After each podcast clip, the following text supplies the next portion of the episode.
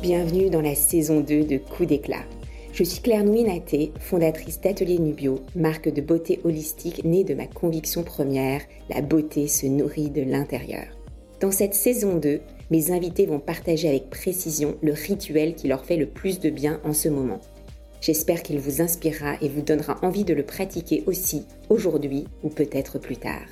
La mission de Coup d'éclat, c'est de vous donner envie d'explorer votre propre chemin, d'être autonome, d'être l'aventurière bienveillante de votre beauté et vitalité à travers les saisons et les âges.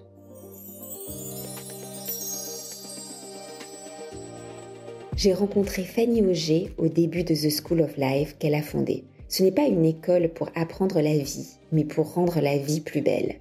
Je me rappelle avoir été marquée par sa conférence sur Comment avoir de bonnes conversations, ce que j'aime le plus au monde et que je célèbre dans ce podcast avec mes invités. Aujourd'hui, Fanny se penche sur l'art de l'attention à son sujet, à son interlocuteur et à soi-même, ce qui est essentiel à une bonne écoute. Bonjour Fanny. Bonjour Claire. Bienvenue dans Coup d'éclat. Merci de me recevoir. Comme tu le sais, la première question rituelle de Coup d'éclat, c'est est-ce que tu pourrais nous dire quelle est ta mission sur Terre? Alors j'ai beaucoup réfléchi et ça me paraît tellement évident en même temps. Je crois que ma mission, c'est euh, d'apprendre et de transmettre sans cesse, d'apprendre sans cesse, parce que si j'apprends pas, je me meurs. J'ai déjà quitté euh, des jobs parce que j'apprenais plus rien. J'ai déjà quitté un homme parce que j'apprenais plus rien. J'ai déjà quitté euh, des villes. J'ai été expat souvent dans dans différentes grandes grandes villes et euh, déjà quitté des vies, j'allais dire. J'ai déjà eu je ne sais combien de vies, un peu comme un chat. Mm. Euh, donc besoin d'apprendre et besoin de transmettre. Alors c'est assez intéressant parce que j'ai fait les choix très tôt de ne pas être mère. Et pourtant, ma mission de vie, c'est la transmission. Donc ça peut se traduire de mille façons différentes. Comment est-ce que tu le traduis dans ta vie aujourd'hui? Alors, euh, la transmission, c'est pas moi je sais, toi tu ne sais rien et je vais t'apprendre c'est plutôt un partage, je trouve, un retour d'expérience ou un partage de choses qu'on a apprises. La meilleure manière d'apprendre, d'ailleurs, c'est euh, et la meilleure manière de, valider ce qu'on a appris et ses acquis, c'est de le retransmettre pour voir si on a bien compris. Parce que parfois, on a l'impression mmh. d'avoir compris, mais en fait, on n'a pas du tout compris. Donc, euh, je dis toujours aux gens ou à mes étudiants, partagez ce que vous venez d'apprendre, parce que c'est là où vous verrez aussi les limites de ce que vous avez appris ou si vous l'avez bien assimilé. Donc euh, je le transmets euh, via... J'ai longtemps rêvé d'être prof de lettres. Donc avant euh, de faire Sciences Po, j'avais fait des études de lettres, classe prépa, et puis une licence, une maîtrise de lettres modernes. Mmh. Et jusqu'à la licence, je crois, je voulais vraiment être prof de lettres. Je me suis réveillée un matin en me disant, c'est pas du tout ce que je veux faire. J'adore l'idée, mais je ne peux pas faire le même travail toute ma vie parce que je vais m'ennuyer. Donc c'est là où je suis mmh. partie sur les chemins de traverse. Et euh, comme par hasard, j'ai fondé une école il y a presque dix ans maintenant à Paris, la School of Life Paris, mmh qui est une école pour apprendre ce qu'on n'apprend pas à l'école. Et depuis, j'enseigne, je transmets, je rencontre, je fais beaucoup de, j'anime beaucoup d'ateliers, de conférences en entreprise ou pour les particuliers. Je suis prof à Sciences Po, mon ancienne école. Donc c'est une drôle de mise en abîme quelque part d'enseigner dans son ancienne école. Surtout qu'à l'époque j'avais un gros syndrome de l'imposteur et de me mm. retrouver de l'autre côté du pupitre. C'est assez drôle, ça fait cinq ans déjà. Et puis euh, je donne aussi pas mal de cours euh, bénévolement quand on me sollicite pour des assos, pour la Sorbonne notamment. Puis je passe mon temps à converser aussi pour continuer à apprendre. Je me forme aussi chaque année à quelque chose de très différent, dans des lieux très différents. Et voilà, donc voilà ma mission de vie. On s'est rencontrés en effet à la School of Life et j'avais suivi un cours de comment avoir de bonnes conversations. Et ça reste aussi toujours central dans ta vie, c'est ce que tu mm. transmets. Mm, absolument. Alors, euh, moi, je me considère comme très introvertie parce que j'aime beaucoup aussi avoir du temps pour moi, pour me, pour me, me j'allais dire, me recharger. Euh, mmh. on croit toujours que les introvertis sont des timides, c'est pas vrai du tout. J'ai n'ai pas l'air timide, euh, mais, euh, mais j'ai besoin de temps aussi seul pour bien. Surtout en ce moment, je trouve, on vit dans un monde qui va très vite, où les informations sont très peu réjouissantes quand même, sont mmh. très inquiétantes de toutes les parties du monde, au niveau national ou international. Et je trouve que c'est important d'avoir du temps pour soi, pour processer, pour digérer, pour, euh, pour rester sain dans un monde qui devient fou. Et je me rappelle particulièrement de, tu vois, après toutes ces années, euh, de tes mots quand tu arrives dans une soirée, que tu souris tout le temps. Enfin, tu te mets un peu dans une sorte de petit rôle de quelqu'un qui est euh, à la fois souriante, attentive, et tu, voilà, c'est quelque, c'est vraiment quelque chose qui m'a tellement touchée que je l'ai beaucoup pratiqué par la suite. Et c'est vrai que ça change absolument tout de se mettre quand même quand on est... Bon, moi, je pense que je suis aussi comme toi introvertie, mais j'ai quand même un petit peu de timidité, même si, comme je t'ai dit, j'ai déjà fait des dîners où je ne connaissais absolument personne. Et en tout cas, il y a toujours tes mots. Quand je rentre, quand je, au moment où je sonne, je me dis smile.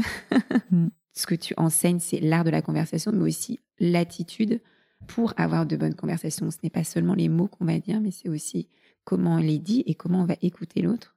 Absolument. La plupart des gens pensent que la conversation, c'est euh, quand on parle de conversation, il s'agit de parler.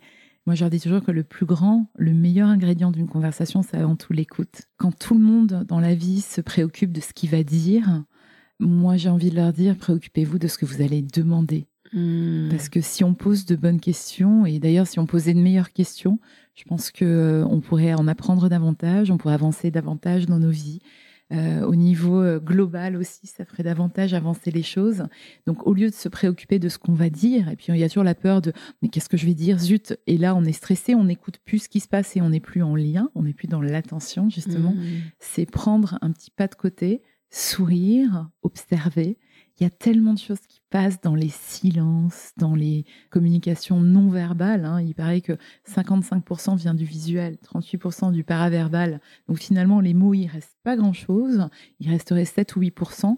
Donc au lieu de se préoccuper de ce qu'on va dire, plus se, être là, sourire, écouter, euh, prendre ses marques et puis euh, poser des questions. Si vous savez pas quoi dire, posez des questions. Mais tu dirais qu'on peut avoir de bonnes conversations avec tout le monde? Je pense qu'on pourra toujours apprendre quelque chose. Même des gens, alors évidemment, c'est pas très agréable d'avoir des conversations. Et on voit d'ailleurs, euh, il y a plein de, recherches là-dessus sur euh, des gens qui se crispent. Hein. C'est notre cerveau. Euh, c'est nos cerveaux reptiliens en fait qui se crispent quand on se rend compte qu'on est avec des gens qui ont un système de valeurs totalement opposé du nôtre. En général, on a tendance à fuir un petit peu comme s'il y avait un ours qui nous poursuivait. On n'a pas le temps de se, retourner en lui disant mais pourquoi tu me poursuis? Hop, on mmh. court.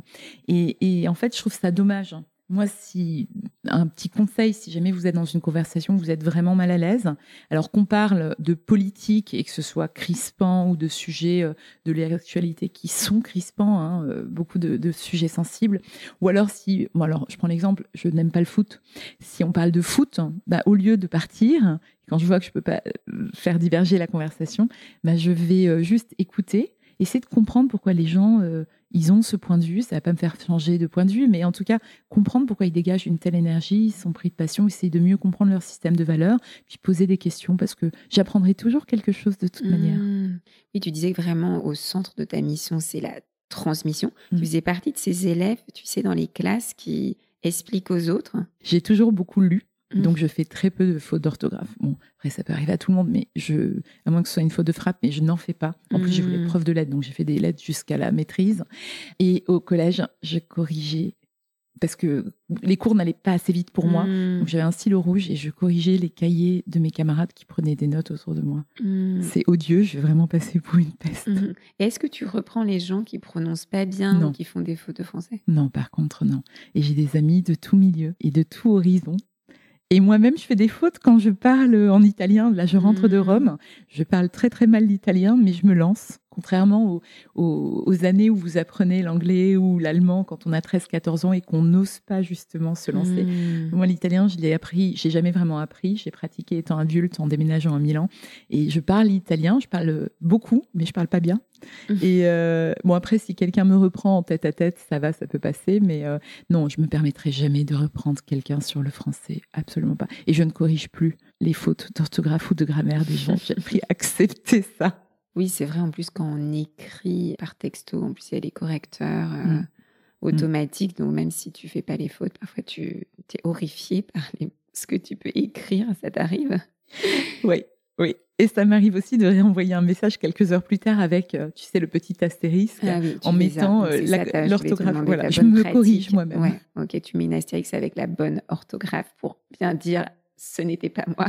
Mais par contre, je suis très indulgente parce qu'aujourd'hui, j'ai l'impression que on fait beaucoup de fautes et on écrit de moins en moins et euh, on lit de moins en moins. Et donc, je suis beaucoup plus indulgente que quand j'avais euh, 14-15 ans au collège ou au lycée que je corrigeais euh, euh, les cahiers de mes camarades. Et donc, tu as fait le choix de pas être mère. C'était, Tu peux nous dire, euh, voilà, quel a été ton, ton process? Est-ce que c'est venu, tu te dis que c'est venu très jeune? Tu voulais pas avoir des conversations euh, avec des personnes qui ne savent pas parler Alors, j'adore les enfants. J'ai Mhm. le BAFA. Donc, j'étais animatrice de colonies de vacances, de centres euh, aérés, etc. À partir de l'âge de 16 ans. Donc, euh, Mhm. voilà, j'aime vraiment les enfants. Et puis, aujourd'hui, je suis prof. Mais en revanche, c'est un choix que j'ai fait pour moi, pour des raisons très, très personnelles, je pense. Mhm. Ma mère m'a eu très jeune, à 19 ans. Et euh, elle n'a pas fait d'études, hein, du coup, parce que bah, il fallait élever. euh, on est quatre, je suis l'aînée de quatre enfants, donc il fallait élever la fratrie. Elle a repris ses études ensuite, quand Marc Alexandre, mon- le dernier, le quatrième, a eu 6 ou 7 ans. Elle a repris ses études à la fac et elle a passé un CAPER, qui est l'équivalent du CAPES, mais en études Mhm. religieuses. Enfin voilà. Donc euh, j'ai vu une maman qui était un peu débordée par une fratrie joyeuse mais bruyante Mhm. et qui avait dû mettre, je pense, ses ambitions personnelles un peu de côté.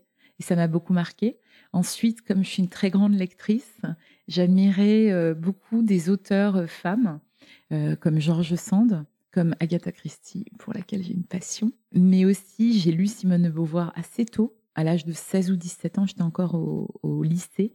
J'ai une illumination avec les mémoires d'une jeune fille rangée. Il y a encore des scènes dont je me rappelle quasiment par cœur. Et je pense que c'est un livre à mettre entre toutes les mains de jeunes femmes. Après, elles font ce qu'elles veulent, évidemment, mais je pense que ça a eu un grand impact sur moi.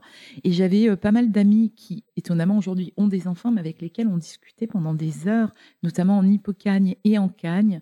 Isabelle Anne-Lord, avec qui on avait des, des débats pendant des nuits entières sur faut-il, peut-on avoir un enfant? Est-ce que euh, c'est pas une limite à l'épanouissement? Euh, Et sans paraître égoïste, hein, la transmission, je la vis Mmh. différemment.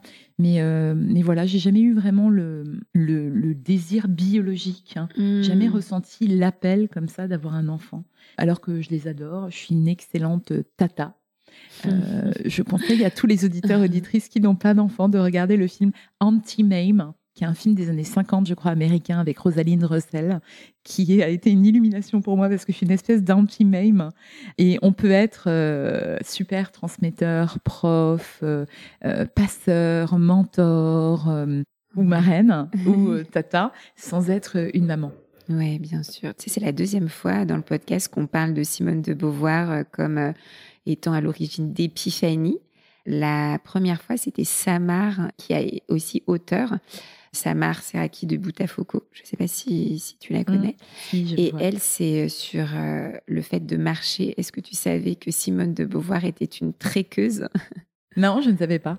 Elle Je a passé son temps à marcher et elle a marché sur des, des distances euh, extrêmement longues. Est-ce que toi aussi, tu, tu mets ton corps en mouvement Oui, alors je marche énormément aussi, sans faire de, de grandes randonnées, etc. Je marche beaucoup dans Paris parce que j'ai arrêté le vélo depuis le Covid. Je faisais beaucoup de vélo joyeusement avant le Covid et depuis, je trouve ça trop dangereux. Tu as fait le chemin inverse des Absolument. autres. parce et que mon vélo, je l'ai pas touché depuis trois ans. Parce que tu trouves qu'il y avait trop de monde? Il y a trop de monde sur les pistes cyclables et je trouve ça trop dangereux, même en tant que piétonne. Et euh, comme je respecte le code de la route, hein, c'est mon côté luxembourgeois. Ma mère est luxembourgeoise et j'ai la double nationalité. Je m'arrête au feu, etc. Et je me fais insulter par les vélos derrière moi. Alors, je ne veux pas schématiser, mais en tout cas, du côté du boulevard de Rochechouart, dans Paris, c'est compliqué. Donc, Hmm. j'ai laissé mon vélo. Ça fait trois ans que je n'y ai pas touché. Je suis pas montée sur un vélo depuis trois ans, depuis le Covid. Donc, euh, métro aussi. ouais. Oui, et je marche beaucoup dans Paris. Alors, ce qui Mm. est dommage parce que j'adore les talons. Donc, j'ai toujours une paire de talons dans le sac et je suis en ballerine. J'ai du mal à mettre au basket. Mais euh, oui, je marche énormément euh, dans Paris, notamment. Et quand je suis à la campagne, c'est des heures dans la forêt. J'adore me perdre. Je trouve qu'on devrait davantage se perdre dans la forêt. Hmm. Faire des choses comme ça où on lâche Ça m'est prise. déjà arrivé de me perdre avec euh, justement un bébé euh, en porte-bébé. Mais j'ai quand même retrouvé, euh, et la nuit tombait, et j'avais bien sûr plus de batterie sur mon téléphone. En forêt? Ouais, la forêt de Rambouillet. C'est quoi ta forêt préférée? Ah, écoute, j'en ai, j'en ai plusieurs. J'aime bien la forêt de Rambouillet, j'aime bien la forêt de Fontainebleau. Il y a des forêts en Lorraine aussi où j'ai hmm. grandi que j'adore. Euh, au Luxembourg également, il y a pas longtemps, ce que j'ai fait. Et euh, moi, je, ça me rappelle une fois où je me suis perdue. Alors, j'étais dans le fin fond de la Chine. J'étais à Yangshuo, en Chine, avec Céline, qui se reconnaîtra, qui est une de mes meilleures amies. Et c'était 2005. Et là, on a fait notre dernière prière. On a vraiment cru qu'on allait mourir. On voyait plus rien. Il faisait nuit. Et on était complètement perdus dans le fin fond de la Chine. Et qu'est-ce qui s'est passé? En plus, il y avait des bosses, le terrain était bosselé, on avait peur de tomber dans un trou, il y avait personne, personne ne parlait anglais ni français, puis en plus on a croisé personne. Et ben on a continué à marcher tout droit en se disant qu'on tomberait peut-être sur un truc et c'est ce qui s'est passé. Mais on a vraiment fait nos dernières quoi? Un homme des bois ou on est tombé sur une route qu'on a qu'on a qu'on a suivi. On est arrivé dans un village et, euh, et après, je me rappelle pas. Mais en tout cas, voilà, tout va bien. On est encore vivante. mais c'était en 2005. Et je pense qu'elle se rappelle aussi parce qu'on a vraiment eu très, très peur. Mmh, c'est vrai qu'une forêt chinoise en plus. Hein, oui, dans le fin fond de la Chine, hein, vraiment. Euh, du côté de Guangzhou aussi. On a Donc tu recommandes quand même de se perdre dans la forêt? Ouais, enfin dans des forêts rembouillées, ça va, Fontainebleau, ça va. Bah, euh, c'est quand même des grandes forêts. Hein. Tu mhm. peux, tu peux aussi te perdre parce que quand la nuit commence à tomber, tu risques Surtout avec un bébé sans patrie. Bah, lui, il était hyper, euh, lui, il était hyper happy. Vraiment, alors lui, il paniquait pas du tout. En plus, potentiellement, je pouvais le nourrir encore, tu vois. Mhm. Donc, mais en revanche, moi, j'ai un petit peu. voilà. Et quand j'ai vu la lumière de la maison, c'est un peu comme dans les contes.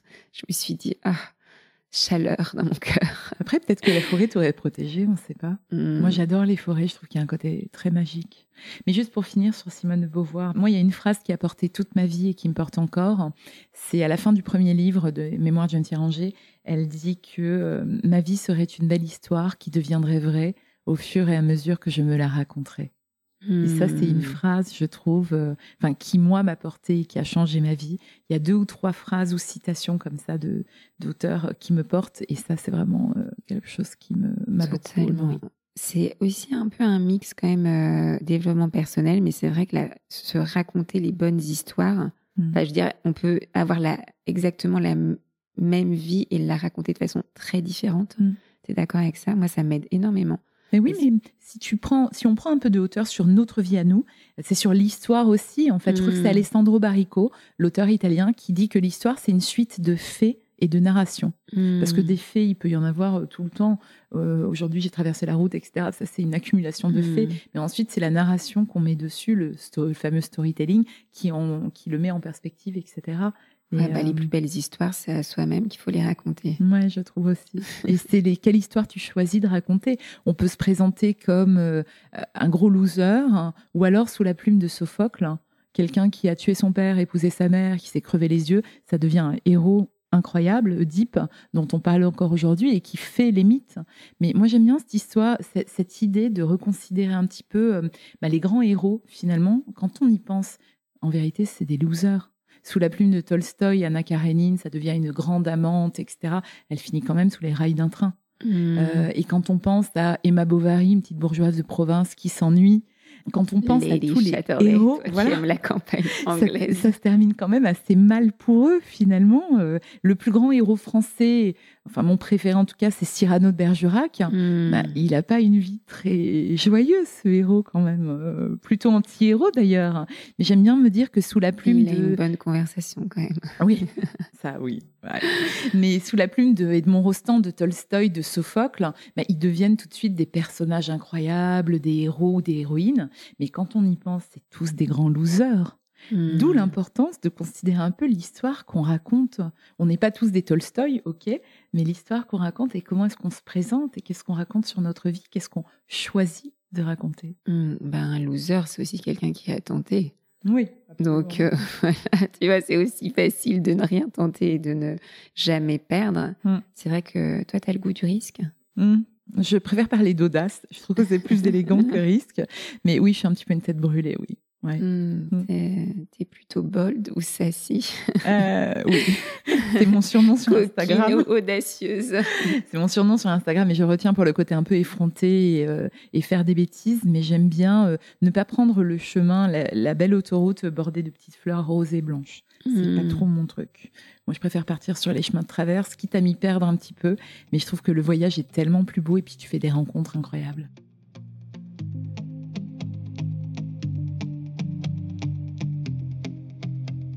C'est la moitié de l'épisode. On prend le temps d'inspirer et d'expirer toutes les pensées et sensations qui ne nous servent pas ou plus. On s'allège de tout ce qui est superflu avant d'accueillir la suite de l'épisode. Fanny revient tout juste de Rome, une ville qu'elle adore et dans laquelle chaque dîner est une fête. De retour à Paris, elle s'offre une pause digestive salvatrice en optant pour un jeûne intermittent le soir. Elle boit simplement un bouillon de collagène Bone Broth d'Atelier Nubio. Ce bouillon exquis est léger, sans gras ni glucides. Il est donc idéal dans le cadre du jeûne intermittent. Il est aussi chargé en collagène et c'est une joie de se réveiller avec la peau repulpée. À commander sur atelierNubio.fr ou à la boutique 4 rue Paulbert à Paris.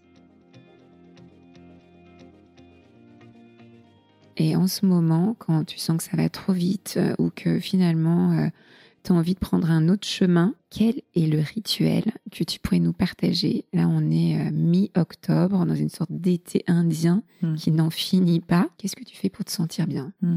Alors j'allais dire, les rituels, c'est exactement ça. C'est comment est-ce que je, je m'enracine euh, à certains moments de ma vie, notamment le moment le plus euh, difficile pour moi, il y a quelques années, où euh, tout tangue autour de soi et que le, le, le sol se dérobe presque sous ses pieds, on a peur de sombrer. C'est les rituels qui m'ont aidé à tenir debout, à être là Mmh. aujourd'hui d'ailleurs, parce que ça, ça a impliqué une régularité.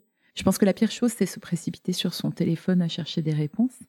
Alors, il y en a Hmm. certainement, bien sûr. hein, euh, comme tout le monde, je fais des cours de méditation parfois sur mon téléphone, etc. Il y a des choses, mais moi, je trouve que ben, une balade en forêt ou quoi, c'est pas mal. Mais au jour le jour, je crois beaucoup à la force des rituels, Hmm. euh, qui sont très importants hein, dans certaines religions plus que d'autres, mais je trouve ça magnifique. Moi, j'ai des rituels euh, au jour le jour, j'ai des rituels à la semaine, j'ai des rituels au mois.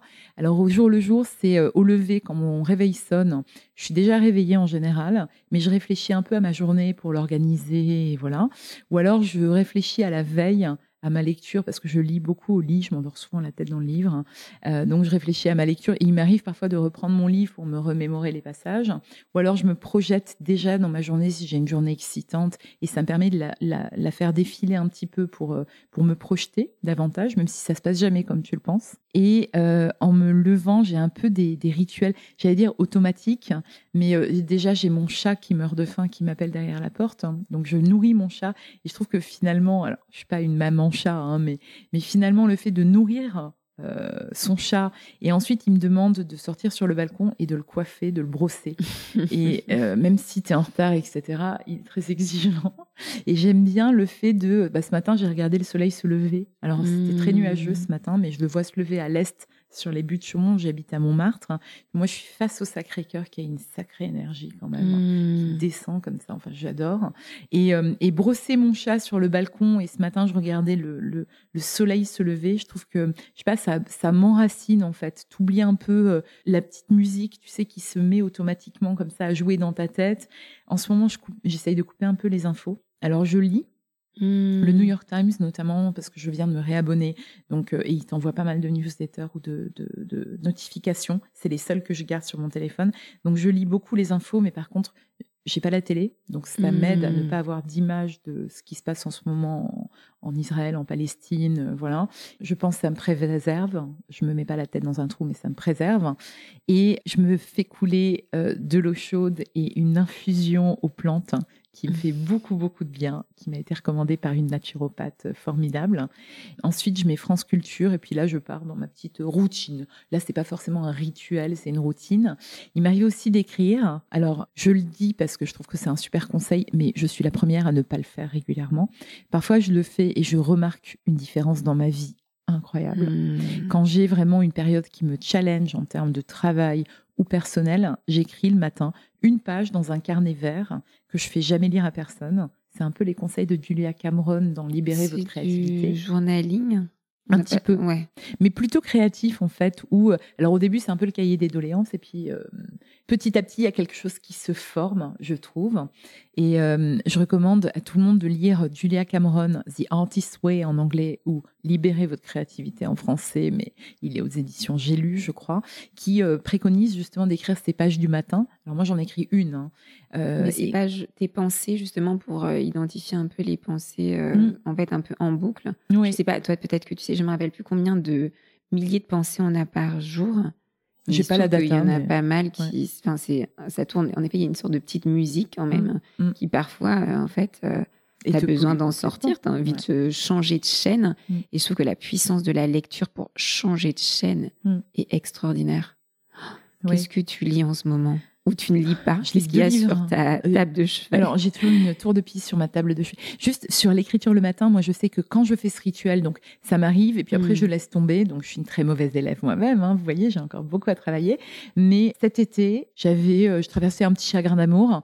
Donc, j'écrivais, et finalement, est sortie de la poésie. Et j'ai écrit je sais pas, une quinzaine de poèmes cet été. Euh, parfois, j'en écrivais trois le même matin. C'est comme si on me les dictait. Ça tombait du Sacré-Cœur, j'en sais rien. Ça tombait comme ça. Et j'ai écrit et je les il n'y a pas longtemps. Et franchement, ils sont pas mal du tout. Alors, j'ai pas le courage de les faire lire. Et j'ai pas forcément vocation d'être publié. Je le fais pour moi. Mais c'est des très, très jolis poèmes en prose libre. Euh, et, j'étais épatée, j'ai l'impression que c'est quelqu'un d'autre qui les a écrits. Donc le pouvoir de l'écriture, du rituel de l'écriture le matin. Vraiment, première chose de la journée, tu te mmh. grattes même pas la langue euh, direct, tu vas écrire. Euh, non, non, j'ai pas trop de vie de, rituel beauté le matin par contre. Ah bah ça, franchement, c'est assez puissant le gratte-langue quand même. Oui, après on m'a parlé de se brosser à sec aussi. Euh, voilà. aussi, ça fait partie. Mais, mais, je me dis, je, passerai une demi-heure sinon à faire euh, le petit entretien. Non, j'aime bien faire non, quelques mouvements. Non, mais tu brosses ton chat, donc euh, tu besoin de te brosser toi.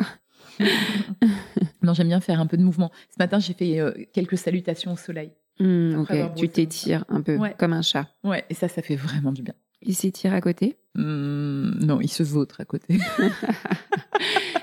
oui, il reste sur le balcon parce qu'il ne veut pas rentrer. Oui, à cela dit, le, yoga est plutôt inspiré des chiens. C'est chien tête en haut, chien tête en bas. Aussi il y a la position du chat. Hein ouais, cat cow, ouais. Mmh. Carrément, c'est vrai, ils sont euh, tellement inspirants en termes de, de aussi euh, de jouisseurs les chats. Oui, oui, ils te rappellent euh, parfois qu'il faut prendre soin de toi. Quand tu les vois, c'est les êtres les plus égoïstes du monde, je pense. Hmm. Et euh, avoir un chat, moi, ça m'a beaucoup appris à ralentir et à, je sais pas, il domine son petit royaume, etc. C'est marrant d'observer son chat. Hmm. Et qu'est-ce que tu fais, par exemple, quand à la fin d'une journée, tu rentres un petit peu frustré de ta journée, tu n'as pas eu les bonnes conversations, genre tu n'es pas illuminé par, euh, par les mots que tu as pu entendre ou partager avec les autres?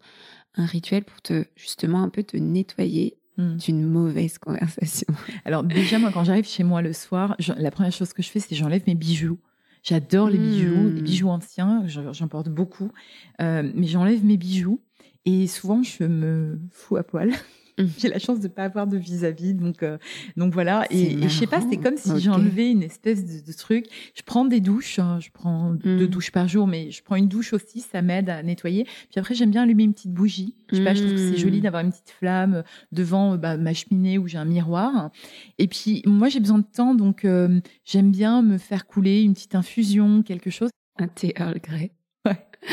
Pas le soir, mais un Countess Grey. De Fortman and Mason. Ouais, mon préféré. Mais j'aime bien euh, réfléchir pour, euh, pour ne pas justement avoir la petite musique en boucle et juste poser les choses en se disant, bon, ok, alors là, il y a de ma responsabilité, mais là aussi, etc. Pour vraiment l'éliminer il y a rien de pire que se parler en boucle en disant mais voilà ce que j'aurais dû dire! Et non non ça sert à rien en fait ça s'est passé. Donc j'aime bien aussi euh, knowledge comme on dit en, en, anglais prendre connaissance de ce qui s'est passé et se dire bon bah ok c'est comme ça et, euh, et, voilà le fait de me déshabiller d'enlever mes bijoux euh, c'est un peu laisser cette journée derrière moi. Mmh. et je le fais dans les bons et les mauvais jours. de l'eau de boire une infusion mmh.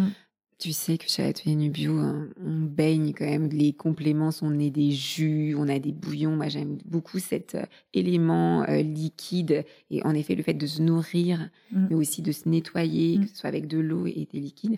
Est-ce qu'il y a un breuvage tout particulièrement favori pour avoir de bonnes conversations? Est-ce que tu fais appel parfois un peu à l'ivresse de l'alcool? Est-ce que tu as des meilleures conversations. Non, pas forcément. D'ailleurs, au contraire, les meilleures conversations sont celles qu'on a autour d'une tasse de, de, thé. De thé vert. Euh, alors, ce qui est drôle, déjà, juste pour le souligner, euh, les conversations, ça se fait nécessairement, j'allais dire, euh, presque toujours autour d'une boisson ou de nourriture. Hmm. Quand on dit à quelqu'un faut qu'on parle, on sait en général que ça sent un peu le roussi et qu'on va peut-être pas passer un bon quart d'heure. Si votre boss ah, vous dit euh, faut qu'on parle ou on se dit en revanche si quelqu'un vous appelle et dit euh, tiens euh, on se prend un café ou on va déjeuner ou on va petit déjeuner. D'ailleurs c'est assez intéressant parce qu'on on, peut savoir le degré d'intimité qu'on a avec une personne. Si demain Claire tu m'invites à dîner je vais me dire notre relation a, a fait un pas euh, en avant. Mm. Je suis promue au rang de, je vais peut-être devenir amie, etc. Donc c'est assez intéressant de mm. voir l'importance qu'on accorde à quelqu'un. Quand c'est un café, ben on se connaît pas, mais on fait connaissance. C'est déjà très sympathique. Mm. Mais ça se passe toujours autour d'une boisson ou de nourriture. En France, en tout cas, et dans beaucoup d'autres pays, il faut quelque chose pour nous lier, peut-être partager quelque chose. Euh, j'aime bien cette idée de se mettre au diapason euh, en buvant, en partageant un verre. voilà. Après, je bois de moins en moins d'alcool. Plusieurs raisons, alors que j'adore le bon vin et le mmh. champagne, et je n'y renoncerai jamais. J'ai eu beaucoup d'amis qui renoncent à l'alcool aujourd'hui, euh, de plus en plus d'ailleurs, que ce soit dans ma famille ou des amis proches, et je respecte infiniment et je comprends, mais je crois que je pourrais jamais euh, laisser complètement tomber l'alcool. Mmh. En revanche, non, j'ai pas besoin d'ivresse ou d'un bon verre de vin pour euh, pour euh, avoir de bonnes conversations. Je pense que ça n'a bah, rien à voir. Change, ça peut changer quand même un peu la tonalité des conversations parce que comme c'est très désinhibant. T'as pas remarqué que Je pense qu'une bonne écoute, c'est le meilleur ingrédient en fait. Peu, mmh, importe. Le... Tu sais, il y a cette citation qui est attribuée à Alfred de Musset qui dit peu importe le flacon pourvu qu'on ait l'ivresse. Mmh. je pense que peu importe justement le liquide pourvu qu'on ait l'écoute. Pour moi, c'est à mmh. nouveau, c'est l'écoute. Et j'adore cette idée du café parce que là, tu reviens de Rome. Le café en Italie, c'est très différent. Tu le bois debout. C'est mmh. plutôt un échange avec, euh, avec euh, le barista qui va savoir. Ou tes voisins. Bah, le barista sait, il te connaît parce que tu vas tous les jours, euh, il sait comment il faut te faire ton café, mais tu le bois assez rapidement. Enfin, c'est pas en France, c'est que le café, si on va prendre un café, c'est on va se parler. C'est vrai qu'en Italie, tu as l'échange avec le barista et avec des inconnus. Moi, c'est le moment où je pose mon téléphone. La pire chose, ce serait de regarder son téléphone parce que c'est un super moyen de communiquer. Tout à l'heure, je parlais des rituels quand j'allais mal. Ben, hmm. Aller boire un café toujours au même endroit, quasiment à la même heure tous les jours, c'est un des rituels qui m'a fait le plus grand bien parce que je posais mon téléphone et je parlais parfois avec la factrice, hmm. avec euh, bah, les gens qui nettoient les rues, euh, hmm. avec euh, le barista, avec le, le, type du coin, le hipster du coin, etc. Avec des gens très différents que je rencontrerai pas forcément dans ma vie de tous les jours. Et je trouve ça chouette de se déconnecter de soi-même pour être soi-même finalement euh, pour être mieux soi-même, sans filtre. On a parlé de thé, on a parlé de café, un petit peu de vin et de champagne. Tu sais, chez Atelier Nubio, on dit que les plantes nous guident. Mm. Est-ce que toi, tu as une plante, on peut dire un peu une plante totem ou une plante que tu aimes sentir, toucher, respirer, une plante qui t'apaise ou une plante voilà qui te qui est un peu comme un phare dans la nuit? Oui, alors euh, le chêne. Donc, je, ne bois pas d'infusion de chêne, mais en revanche, pour moi, c'est mon arbre totem euh, absolu. Euh, j'en ai plusieurs dans ma vie qui me marquent, euh, que je peux situer précisément. Quand j'étais étudiante au Schumacher College, Satish Kumar nous a appris le principe de Gaia Place. Donc, Gaia, c'était la déesse de la terre chez les Grecs. Et une Gaia Place, c'est un endroit où tu n'es pas forcément obligé de revenir tout le temps parce que tu ne peux pas. Ou... Mais en tout cas, quand tu fermes les yeux, tu peux t'y projeter. C'est un endroit qui te fait du bien, qui te ressource. Et moi, j'ai un chêne qui a plus de 500 ans dans le euh, jardin, dans le domaine d'un ami à Lubersac. Euh, lui habite dans une ancienne maison forte euh, construite par les Templiers et dans un tout petit village, donc dans le Limousin. Qui s'appelle Lubersac. Donc, il vit dans cette maison et en fait, il a eu le coup de foudre pour cette maison parce que tu as un petit plan d'eau et tu as ce chêne qui a 500 ans où j'aime bien, euh, euh, que j'aime embrasser. Ah, j'allais te demander. J'aime bien dormir en dessous. Un jour, il m'est arrivé un truc incroyable. J'ai fait la sieste en dessous. J'ai entendu de la musique, comme si quelqu'un jouait un espèce de pipeau, de petite flûte. Euh, j'ai entendu une musique qui ne venait nulle part puisque j'étais toute seule au milieu des champs et de la forêt. Euh, donc ça, c'est ma Gaia Place. Et une autre, c'est sur les terres du Schumacher College, justement, dans le Dartington Trust en Angleterre. Il y a un NIF. En anglais, on dit U-Tree, Y-E-W. Hmm. J'adore ce mot. Un NIF qui aurait plus de 2000 ans, qui est au cœur d'un cimetière, Euh, il y a une église juste à côté. Alors l'église n'existe plus, il n'y a plus que la tour, le clocher qui subsiste. Et, euh, et j'y ai fait une retraite spirituelle seule pendant deux semaines en début d'année. C'est dans le Devon, sud. Et c'est un endroit qui est incroyable. Je mettais mon chapeau, mes bottes de pluie le matin et mon, mon vieil impère et je marchais toute la journée, sans aucun but. Alors parfois, je m'installais, j'écrivais, j'avais aucune contrainte. Et ça, c'est un moment, une parenthèse dans la vie. J'en avais besoin mmh. pour des raisons personnelles de me ressourcer. Et, euh, et c'est vraiment Magaya Place également, ce U-Tree dans le domaine du, Schumacher College. Et il y a aussi une forêt de chênes absolument incroyable. Donc moi, les, les chênes et les arbres, euh, mmh. c'est quelque chose. Tu sais, on parlait des livres qu'on avait sur notre table de chevet. Et sache que j'ai, euh, enfin, ma maman m'a offert euh, les plantes dans les pièces de Shakespeare. Incroyable. En anglais, bah, je te le montrerai après, donc je ne l'ai pas trop lu. Donc en fait, c'est vrai que alors, toutes ces plantes dont tu parles, parce que tu es fan de campagne anglaise, ben, on les retrouve dans les pièces de Shakespeare. Ah. Pour répondre à ta question sur les livres, Ma table de nuit, c'est une tour de Pise et j'assume toutes les lectures. Donc là, je viens de terminer aussi bien le dernier roman d'Agnès Martin-Lugan, L'homme aux mille détours. Mm. C'est vraiment de la littérature très grand public et voilà, plutôt fleur bleue. Je suis en train de lire le Laure Murat. Euh, magnifique sur Proust, roman familial. Ah oui, j'en ai entendu parler. C'est le livre sur lequel je me suis endormie euh, cette nuit. Donc c'était pas passionnant C'est passionnant. Ah non, je me suis endormie parce qu'il était une heure et demie du matin, je rentrais de Rome et j'étais épuisée. Mais, mais c'est incroyable. Moi qui adore la recherche, et j'ai pas tout lu, hein. je ne fais pas partie des gens qui prétendent avoir tout lu de la recherche. J'ai lu quatre livres sur les sept de la recherche du temps perdu de Proust, mais j'adore cet univers un peu fin de monde, de voilà. Et euh, donc le livre de Laure en plus, est merveilleusement écrit bien écrit. C'est sur les correspondances entre sa vie et la recherche, justement, c'est ça Sa vie familiale, sa, famille hein, et la hmm. recherche, où elle retrouve ben, sa, famille dans la recherche. c'est un peu une enquête policière, en fait, pour hmm. ça. J'avais entendu une excellente critique sur Le masque et la plume, et je l'ai acheté il y a quelques jours. C'est merveilleux. Et je suis en train de lire en parallèle un livre incroyable que je recommande aussi aux auditeurs, qui euh, c'est mon travail parce que je viens de lancer mon podcast sur l'art de l'attention et c'est un sujet que je travaille un peu comme universitaire. Donc je me forme et je lis beaucoup autour de ça en plus de mes rencontres et interviews. Ça s'appelle You're Not Listening de Kate Murphy qui est journaliste au New York Times et c'est un livre sur l'écoute. Comment est-ce qu'on peut hmm. mieux écouter? Et il est incroyable. Et je viens de découvrir qu'il a été traduit en français. Il est sorti en janvier ou février 2023 mais j'en ai jamais entendu parler dans la presse ou, les médias français. Donc moi, je le lis en anglais et il est absolument incroyable. Donc vous n'écoutez pas par Kate Murphy, euh, You're Not Listening. Je le recommande à toutes et à tous. Écoute, je crois qu'il y a deux livres de plus au moins qui vont se rajouter à ma tour de piste personnelle. Merci beaucoup, Fanny. Avec grand plaisir. Cet échange, euh, attention et conversation. En fait, euh, c'est une seule et même chose, non? Ouais, c'est très lié en effet. Sans l'un, il n'y a pas l'autre et vice versa. Génial, merci beaucoup. Merci beaucoup, Claire.